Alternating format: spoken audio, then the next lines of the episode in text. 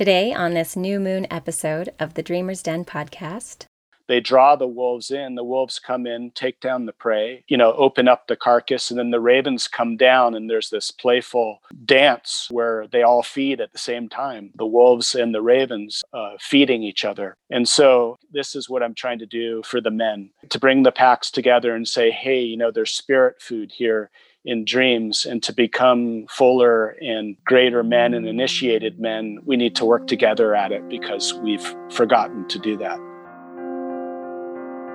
You're listening to the Dreamer's Den podcast. I'm your host, Leilani Navar. I'm here along with guest dream workers, authors, and teachers to talk about diving deep into your dreams. We're skipping the small talk and going for conversations about what matters most to us what's touching us so deeply that it shows up in our dreams, in one form or another. We talk about engaging with dreams to experience insight, inspiration, healing, and meaningful connection with one another. Be sure to subscribe to this podcast so you can catch all these conversations. Visit thedreamersden.org slash open for a free video and mini book I put together to help you learn more about opening up or deepening your own relationship with your dreams. Today's episode is extra special for me because I get to introduce you to my friend Matt Cochran. You'll hear us talk about dreams as initiation and as practical navigation tools, especially for men, which is who Matt's focused most on working with these days and about dreaming and place, the place on earth where we're sleeping and having these dreams, and the wildness of our dreams and how wild nature speaks the same language as our dreams. We talk about messages that go beyond the level of a single person and why Matt feels it's so valuable to share dreams with community, both for the individual and for the whole group.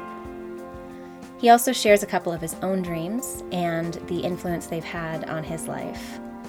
All that and more here in a minute.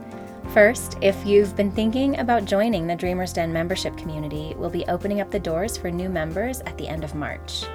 If you're listening to this podcast right now, you are part of a fairly small, self selecting group of marvelous people who are interested in dreams. And I love that about you. Thank you for being wherever you are on the spectrum between open to and devoted to the importance of dreams. If you come join the Dreamers Den membership community, we'll share dreams with each other in a live group call once a month. And there are always aha moments all around on those calls. And in our online forum daily or as often as you want. You'll receive a bonus podcast episode each month, sometimes from me, sometimes from myself and a guest dream worker. You'll get 50% off tickets to all live events and a members only price for one on one dream work with me. We have a live event coming up that I'm so excited about, focused on creative writing from dreams with Sue Scavo of Students of the Dream and my guest on episode 4. That's coming up on Saturday, March 13th. It is open to the public and 50% off for members. So if you're drawn to any of this, please come to thedreamersden.org, click membership, and then click that button that says click here to let me know you're interested in joining. I will keep you in the loop and look forward to meeting you. And now, episode 22. My guest today is my friend, dream worker Matt Cochran. Matt offers dream work through Raven Dream Tracking, primarily working with men, individually and in groups. He lives out here in the southern Utah high mountain desert and canyon lands.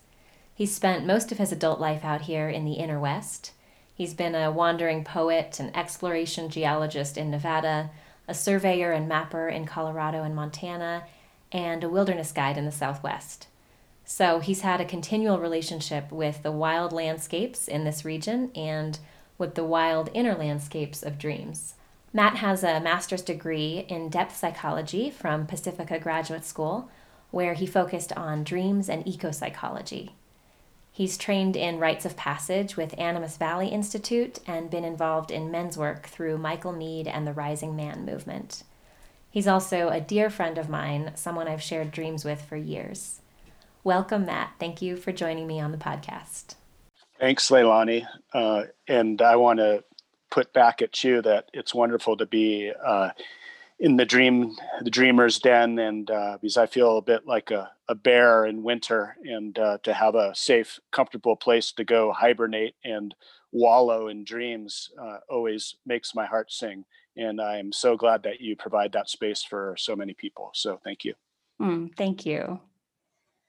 Would you share with us how and when you first realized that dreams really mattered to you?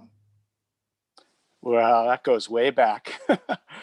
I, you know, I was a strong dreamer um, even in childhood, but it was in my young 20s that I had a, um, uh, months of very intense dreaming and uh, I I didn't know they mattered then, but I knew something was up, and I needed to um, rather than sort of run from that, uh, turn into it.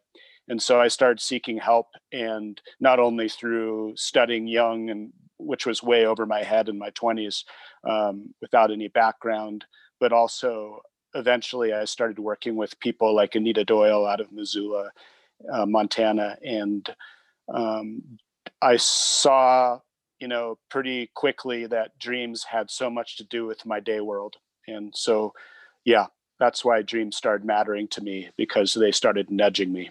Mm-hmm. And we've talked before about dreaming and place, and I know that that's been important to you. Do you want to share anything about that, the the sort of geographical nature of your dreaming? Well, briefly, you know, over the years, having run, you know, many dream groups and worked with, you know, so many people on dreams, and as well as my work in depth psychology uh, and eco psychology through Pacifica, I have found that um, you know places in a way dream as well. And when you get a group of people dreaming together, a lot of times uh, dreams aren't just personal; they're also uh, bringing up the personality and the um, you know the presence of the place we live in and, uh, you know, this follows a lot along Stephen Aizenstat's work out of Pacifica, by the way, dream tending. Um, but, you know, places can be practically attended to if we listen into our dreams um, from a certain perspective because we get information. Um, I guess that's what I'll say to start with. There's a lot more than that, and it might sound sort of um, vague and abstract, but it's a very real phenomenon. Yeah, I wonder if you have any examples. I mean, we've so you mentioned kind of hibernating in the winter, and we've usually shared dreams in the winter time, and always with people living here locally in this really distinctive and wild place. So I've observed some themes coming up in people's dreams around animals or landscapes. I'm wondering if there are any examples that come to mind for you where you felt like something was coming through dreams of the place? Yeah, I have a smile on my face thinking about that because you were uh, you've been a part of some of these dream groups, but it seems like in the small town that we live in, uh, for quite a while, both in dreams, uh, the sense of a female mountain lion kept showing up in people's dreams.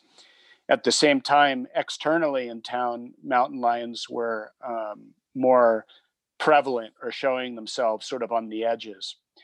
And it, we came to understand, I think, a bunch of us that that this personality, this nature of a female mountain lion, elusive, um, watchful, uh, incredible power. Uh, you know, both um, you know both sort of radical in its movement and um, I don't know, just powerful in its presence. She seemed to be itself the place of Boulder. Mm. And, you know, we checked in with a lot of people on that, and there was definitely a resonance to it. And it brought a different layer of relationship to the place we live in when you started holding the place as if perhaps the dreams were showing that this place itself was a mountain lion and it changed the way people could relate to their daily um, sort of drama in town. Mm-hmm. What do you feel like is going on there when people dreaming in the same place are getting that kind of sense? Do you, I mean, do you feel like the place is communicating? Do you feel like, I mean, is it that direct or do you feel like we're picking up on something? Do you have any, um, I mean, maybe it's just a mystery and we can let it sit there, but I wonder if you have an idea about yeah what you feel like is going on. And I think you're right. At the center, it's always a mystery. But, you know, in my mind and from my experiences, you know, in wild nature and so on, uh, and with dreaming, a place, you know, what's going on is uh, you know, it's an old way of being, I think, an older way of being before the modern world in some ways, um, you know, put a shield between us and our direct experience with nature. And I think that, uh, you know, places are alive all around us, and we've just forgotten some of the avenues into, and that was a very civilized word, avenues, but the ways, the doorways into this sort of older direct relationship with place. And i think dreams are one of those doorways. I know you know the iroquois nation you know as recorded by the jesuits historically um, you know they said uh, the night world and the day world um, our dreaming world and our practical day world are two sides of the same maple leaf and they run that closely together and so i truly believe that uh, you know, that the earth is always trying to sort of coax us back into deeper relationship with itself. And I think dreams are one of the collective ways that it communicates with all of us. Hmm. So, speaking of the way the Iroquois viewed dreams, I know that in working with men, you've talked particularly about Iroquois men dreaming in relation to the hunt. Can you share anything about that? Well, I think back then, in some ways, you know, from what from my research, and obviously I don't know from direct experience, is that it seemed dreams were more practical, uh, and that uh, you know you could scout in a dream and find game to hunt. You'd know where to look the next day, for example. Um, and you know or sense a, a presence of enemy or danger within the dream so they are used quite um, literally in a way uh, that's sort of uh, bypassed or you know sort of gotten left behind it seems like these days and so you know and i know there's more to this conversation but to start with you know working with men what i've found is uh, they tend to need a more practical application of dreams. Uh, and, you know, so following this line of thinking out and, and how to act on our dreams, and you, you might say how to, you know, rather than hunting game or looking for enemies, you know, our dreams can also show us how to find sustenance for our souls and uh, reveal blind spots or inherent dangers of the shadow, for example. And mm-hmm. so that's the way that I've been sort of playing it and so on with great response from men in general, who I find, by the way, over the years, probably only 5% of the people I've worked with have been men. And right now I've suddenly shifted gears and I'm focusing directly and trying to um, sort of reel in men to say that, hey, DreamWork is, you know, an incredible navigation tool for you. Yeah. I'm so curious about that dynamic. I mean, personally, I've spent a lot of time in environments that are heavily weighted one way or the other, like in martial arts with mostly men, and in acupuncture with mostly women, and as a kid playing hockey with mostly boys, and dream work now is mostly with women for me as well. And yeah. I'm curious what you think. Like, why do you think that in our time and our place, you know, culturally and the context that that we're in together, men have not been drawn as much to dream work. And they are more now with you. But what do you think is behind that? I mean, you know, I think a lot of it, of course, is is some basic hardwiring in that, you know, and this is, you know, a generalization. I understand that. But typically the conventional sort of traditional masculine behavior is more problem solving practical action trying to get stuff done not quite as introverted and not quite as focused because it's considered a vulnerability, which is considered a weakness typically that, you know, uh, dreams bring up huge emotional terrain. And it's not a place that men typically spend time together. Uh, it's not their first sort of order of how to hang out. You know what I mean? Mm-hmm. Um, men typically like, in my experience, like doing things uh, initially side by side, working on a project together, accomplishing something, uh, or martial arts. You know, like testing each other, sort of that way. And and you know, you know, for and generally, you know, sitting around in a circle and talking about their feelings is not as comfortable a place for them. Mm-hmm. So that that would be where I'd start. And what's what's making it work now? What's making men more receptive? Like you said, you were talking about the practical kind of lens on it. And are you sitting around talking about feelings, or is it taking a different um, tone or style? Well, a little bit of it all. And here, here are a few things why, and this is what I tell men, and this is my own experience from dreams. First of all, uh, you know, dreams are you know if there's you know they're more than a psycho you know psychological tool. They're as you well know and they're also more than just this static in the brain or you know however people map that but to me they're a fierce viable presence. They're something animate and alive. And what i've found is that in some ways dreams uh, are an initiatory process.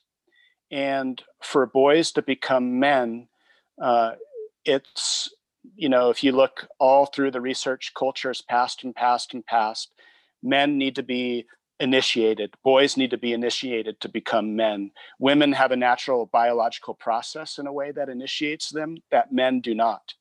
Um, and so I tell men that dreaming, you know, like that in my 20s when I was telling you when I first started dreaming, I I dreamt for six, seven months that I was dying every night, many, many times. It was mm-hmm. painful. It, it, was terrorizing. It was very scary. And I, in a way, I was being trained in death. And it was very, a very, as I look back on it, initiatory experience. Um, and so this is one avenue for men to dive into the mysteries uh, in a way to me that's trustworthy. It's not coming from um, a bestseller. It's not coming from a guru. It's not, you know, it's something, dreams are crafted individually for us each night from this mysterious place. And I believe if we learn the language of dreams, we come into relationship with our fuller capacity. And so that's one start uh, with men. Mm-hmm. There, and I have some others, unless you have some questions about that. No, go on. I'd, I'd love to hear more. Yeah. Okay, two is um, emotional access. Dreams have a different morality, as you know, than our waking life. We experience and take actions in dreams that would not be condoned or accepted in our day world. And so, my own experience of I, is I've had a capacity to experience rage and anger and uh, other things like grief that I've never been able to touch in the day world. And I've found that that release has been incredibly healing for me.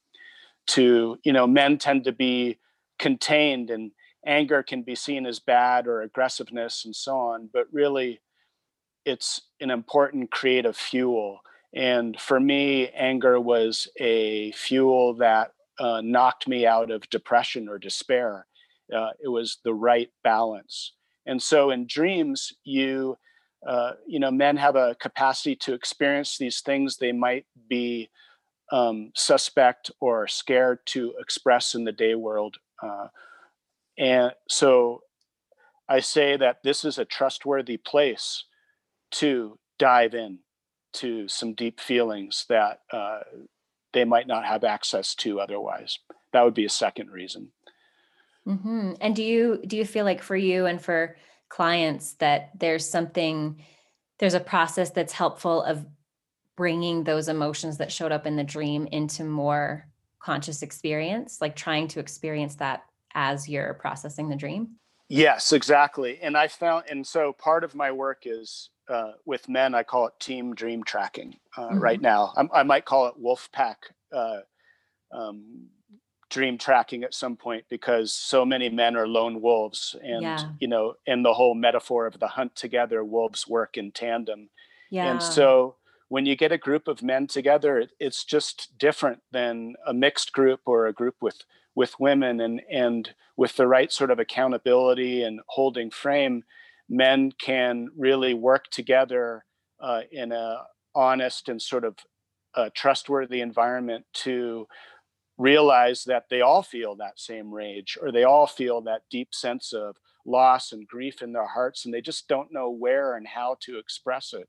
And so you know when you bring that to the table in a in a um, safe group like that i find that men together um, have you know much more sort of capacity to reveal themselves. And when they get that stuff off their chest uh, it opens them up because they realize they're not a lone wolf. They're not alone in it. And um, so it's been really not only cathartic but really a blessing to experience for myself and to watch within groups watch this happen. Yeah. And i think that's um, that's an experience that happens for all human beings too of like imagining in our deepest and most difficult emotions that we're alone and that you know maybe we don't consciously think this but possibly no one else ever has felt this or could understand it.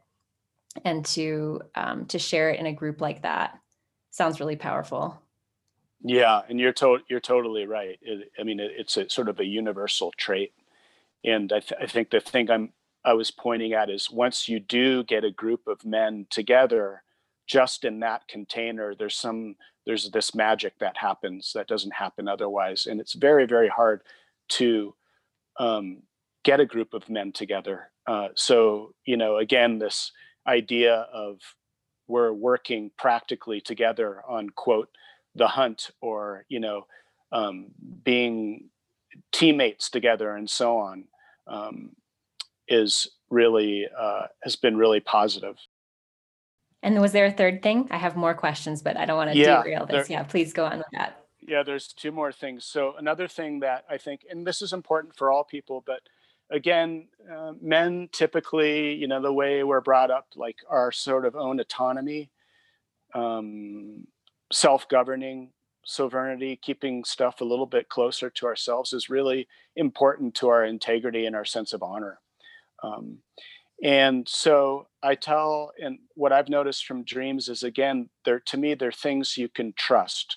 They're things that are honest uh, because that they aren't um, coming from someone else's idea of something. So I like to, I teach men the language of dreams, and I don't interpret the dreams for them. I simply ask questions. So this idea of the Socratic method allowing the man to uncover, and this can be for anybody, women or men, to uncover the reality of the dream for themselves is a really important process.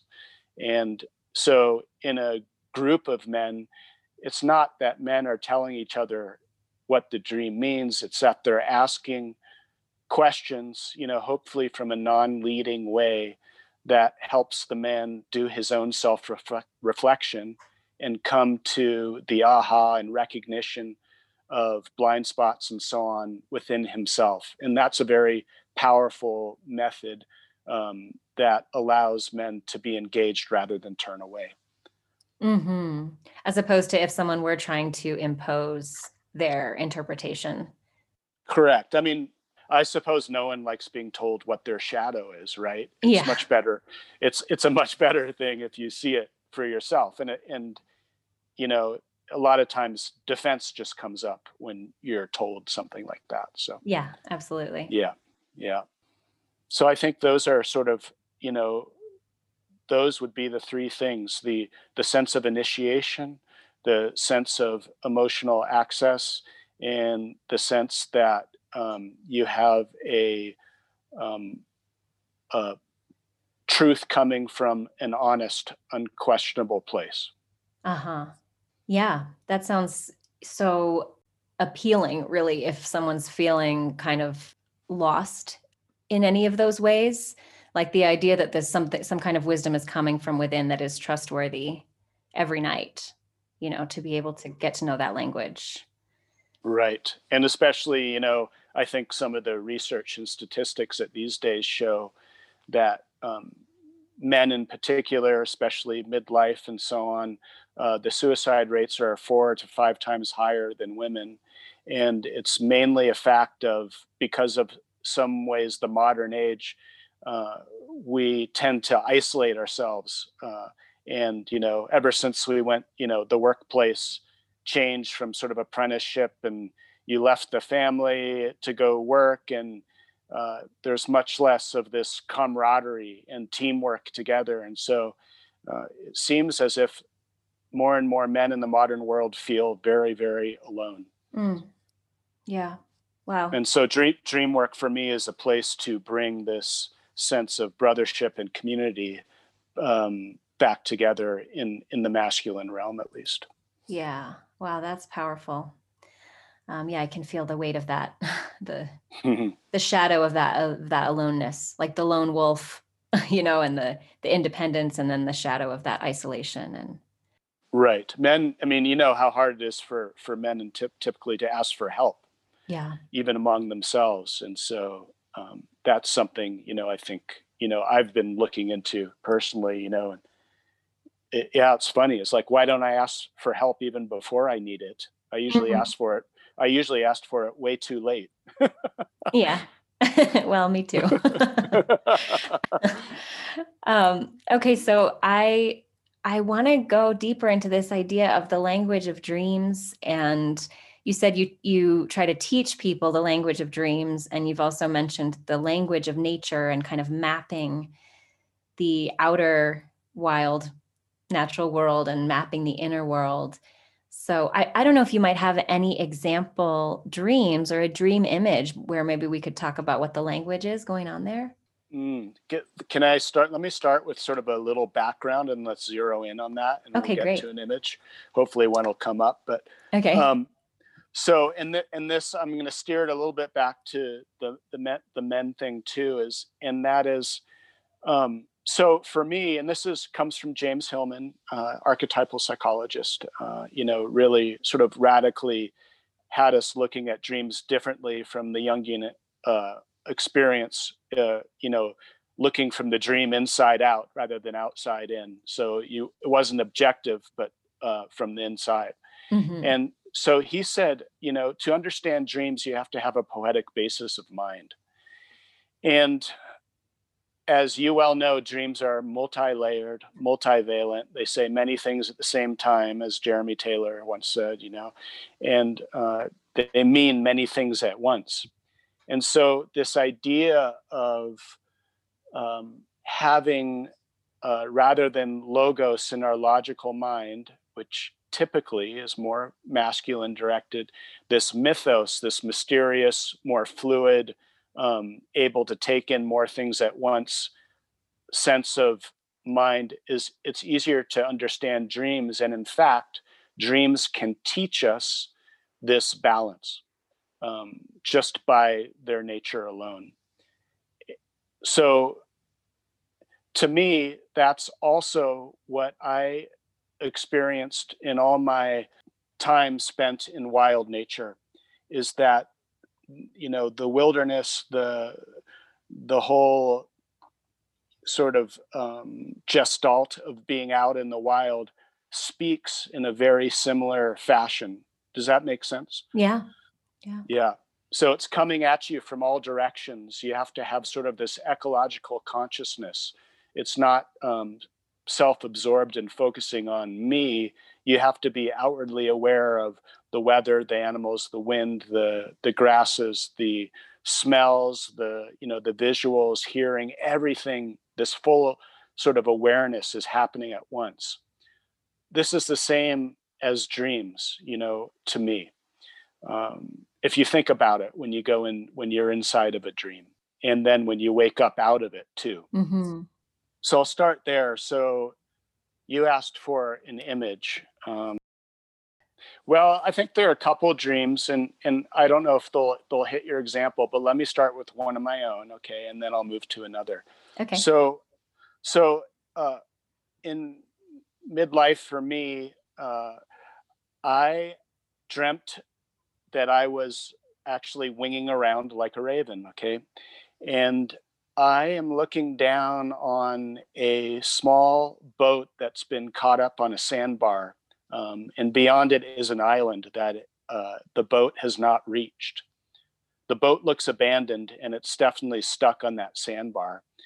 As I'm witnessing this, the there these waves pulse off the island like huge like tsunami type waves pulsing outward and they travel outward they hit the sandbar, swamp it, they lift the boat up, turn it 180 degrees, and send it out back to sea.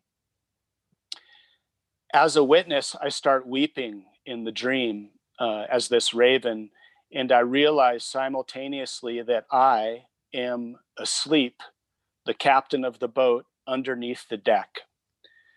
And I wake up in total grief. Mm. Uh, and so you know you know the dream here is you know for me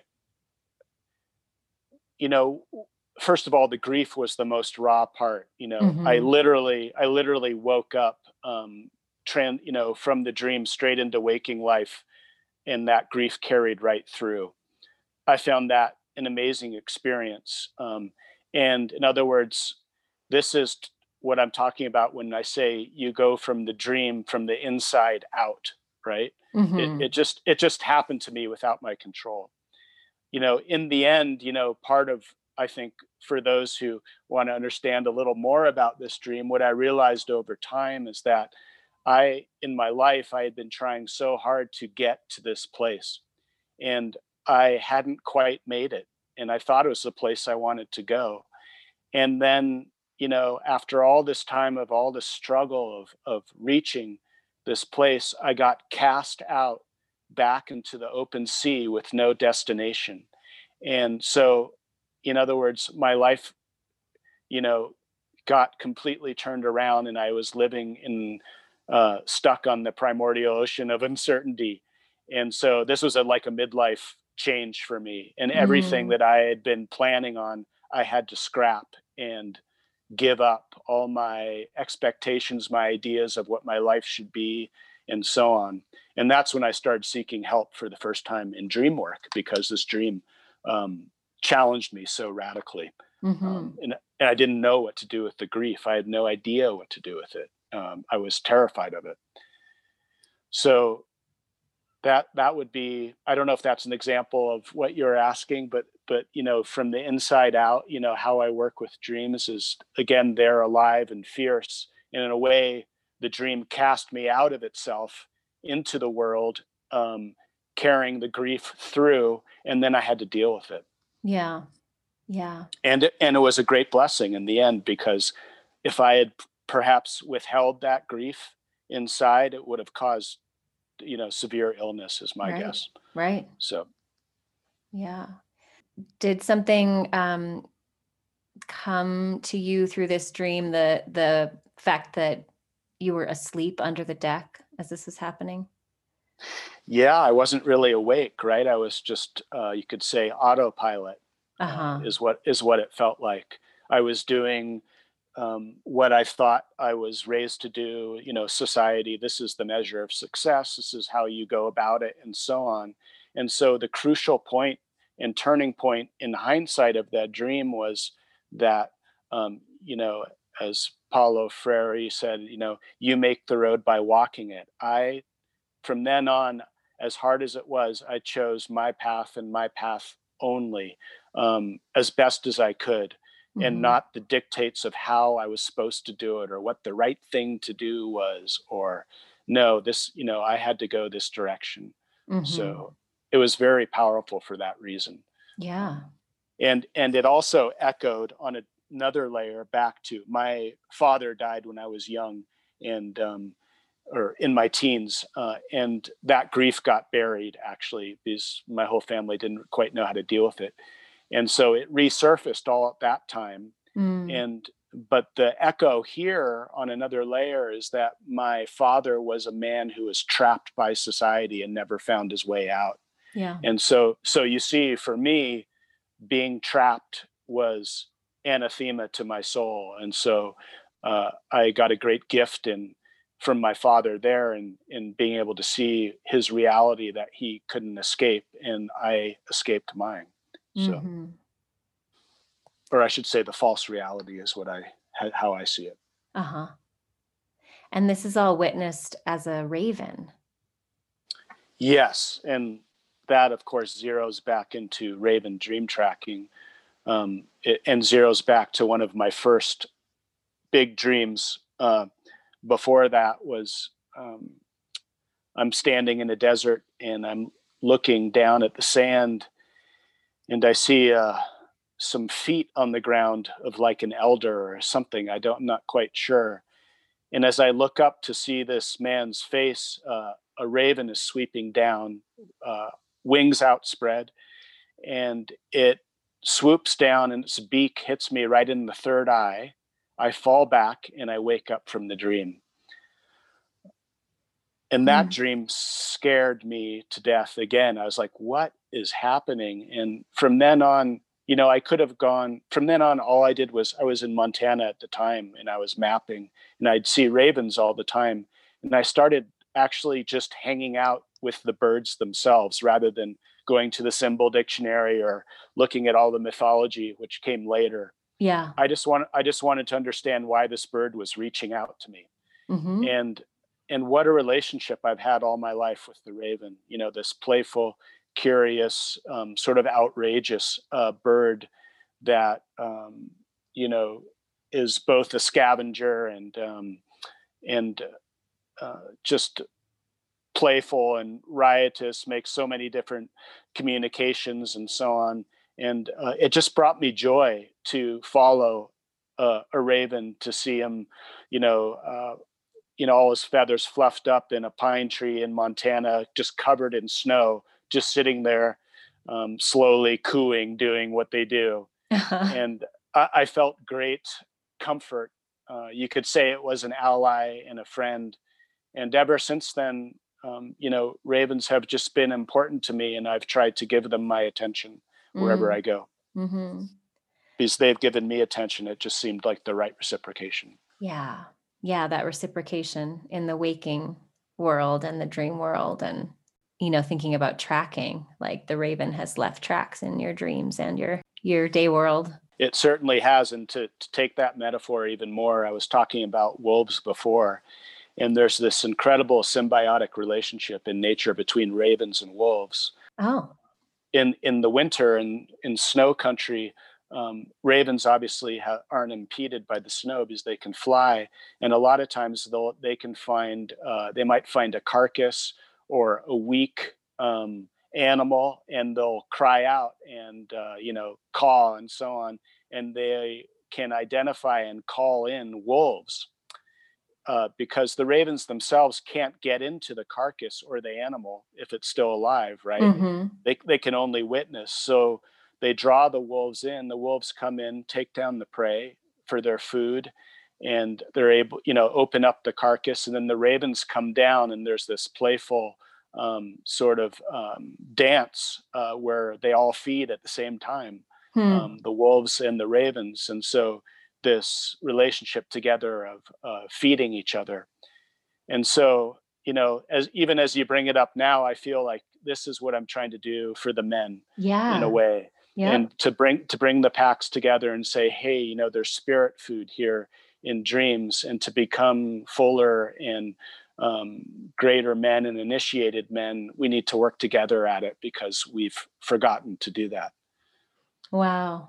Yeah. I can, I was picturing that as you were describing it as the raven, you know, calling to the pack and um, how you can help guide people together. But then, as you were saying, you know, it's not about interpreting or telling anyone what it is, it's letting them be fed, letting them find their sustenance and and feed themselves and feed together exactly that's an amazing metaphor Yeah. and i kind of love that it's sort of um like dark and morbid as well. like that there's that the wolves are going to kill this thing and then the ravens are the scavengers like because it really it's the morality of wild nature and of dreams. Yes. Like as human beings we sort of shy away from um, that kind of image um, and violence maybe or predation or just because it involves death i don't know but that that that is completely woven into what's going on in dream tracking and in being in the wild. Right and and that's that's exactly though why i i love dreams because i think they they bring the fuller wild humanity out in us um, you know by revealing i mean ev- everyone has a certain think of a nightmare um, has a certain fear of dreams because it's like stepping off the deep edge right? Um, the deep end um, because as you well know dreams are in a way fathomless. Yeah. Uh, the, they're infinite and they keep living in some ways too. Uh, and i think that scares the hell out of people uh, some people in general and it's not um, a doorway that everyone wants to go on but if but if we go in together there's safety in numbers too. And there's you know incredible as harsh as it may sound it's an evolutionary path mm-hmm. of humans. And so we touch into parts of ourselves and we see the distance uh, from where we've come from. And all that is incredibly valu- valuable and brings i think a, a real honest wisdom not just knowledge but a wisdom to our bones. Uh, we don't have to make meaning of everything. Sometimes we just need to experience Yeah. what a dream brings the feelings the emotions. You know as they say sometimes a coyote is just a coyote. Uh-huh and a coyote is a coyote like capital c right? The experience of the coyote itself that's plenty. Exact Yeah. exactly yeah yeah. You know I, I always say you know if, if if you're trying to force a meaning on a dream let it go you know it, it it's going to inhabit you in the way that it needs to. Mhm. and you know that's a very sort of james hillman sort of intake but you know also my you know again that's my experience over and over again um, yeah.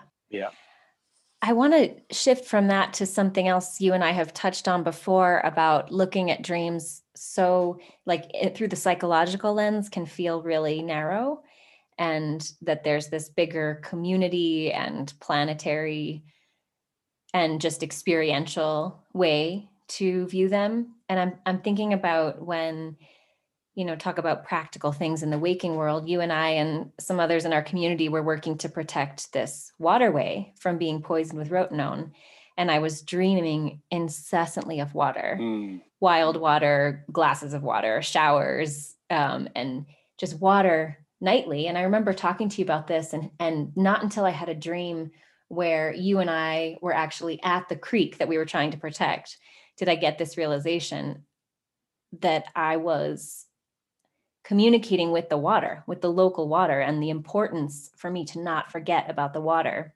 mm, was part of why it was showing up every night. Was like keep paying attention keep paying attention don't give up don't forget the water needs mm. what we were doing you know?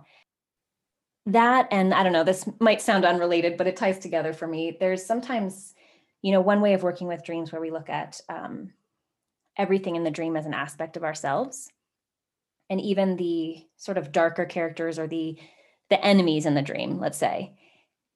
And so there's a way of working with a dream where you try to figure out you know what qualities does this enemy have that i want to integrate into me? And i've definitely had positive things from working dreams in that way mhm. like re- you know really good realizations about this person's this character's like aggression in going for what they want. I want a little more of that in myself right? Right but i also think that sometimes those um, aggressive or enemy characters represent the fact that like we really have that in the world and we need to know how to deal with that outside of us in the waking world. Like you're talking about um, in the iroquois dreams about enemies you know? And so i guess i'm just asking about expanding if someone has been looking only psychologically. Yeah.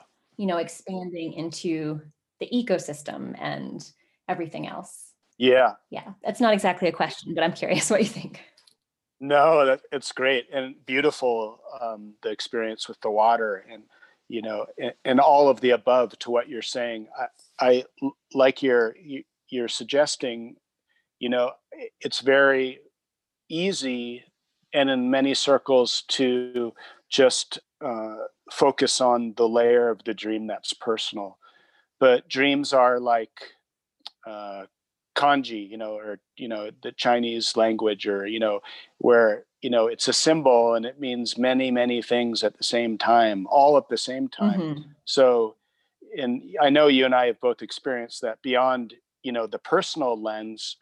A lot of times we miss out on what else could be said. And so, for example, like with your water, you know, it's like you know, so you know, what happens if, yeah, the water is trying to come into relationship with you and so on. And so i think you know if you're working your own dreams or in dreams with a group you know it's it, it's a question you need to sort of layer into your dream work. Uh, you know and you might even start there and say okay so what does this dream have to do with what's going on in the place or the world around me right now where is the aggressiveness coming from uh, you know, might the dream be showing me a way to reckon with it, to deal with it? Uh, might the dream be training me to be ready for a certain, um, you know, way of uh, a certain energy coming into the field, for example? Uh, dreams do all those things, um, and there's an inherent mystery. You know, you know, you know, is this the water? asking for help? Mm-hmm. Uh, is this the water trying to get me into closer relationship with me because it's threatened? You know, Stephen Aizenstat again from Pacifica, ha, you know, works a lot on um, uh, sort of environmental um, hints that come from dreams on the place itself around us.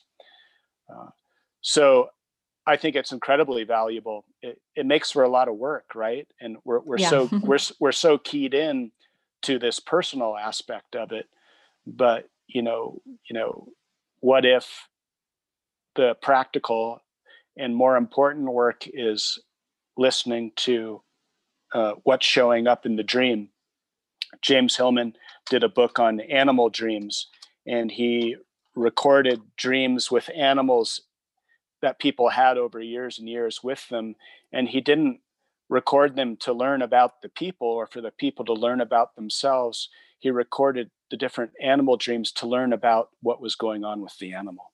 Mm-hmm. Right. So it's just it's just a flipping the perspective. Yeah.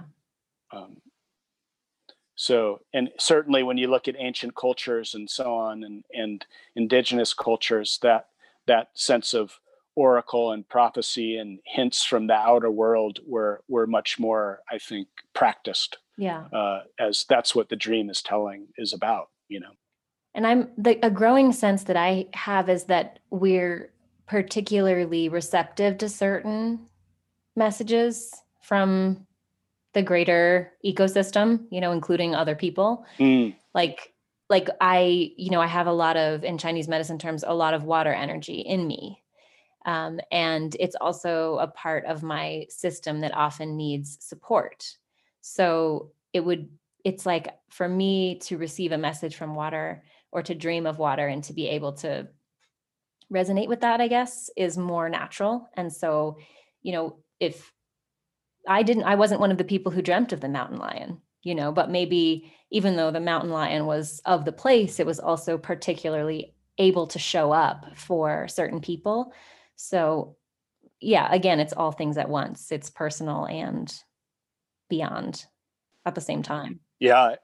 And I love that, Leilani, because, you know, it, it sort of shows that why a, a dreaming community is so important because each of us has a certain um, uh, focus or a gift or a relationship with different parts of a place and you know where we're keyed or tuned into it and uh, that's really really important and i think that's how it worked in in ancient societies and older um, societies is everyone sort of knew their unique relationship and then by weaving their experiences together their relationship with place was that much greater mm-hmm. um, and even in this example perhaps those who dreamed of you know how many dreams came up with mountain lion and water in them mm-hmm. and then then how do we start following that out? You know for example say you know the water is under threat maybe we need a mountain lion energy in order to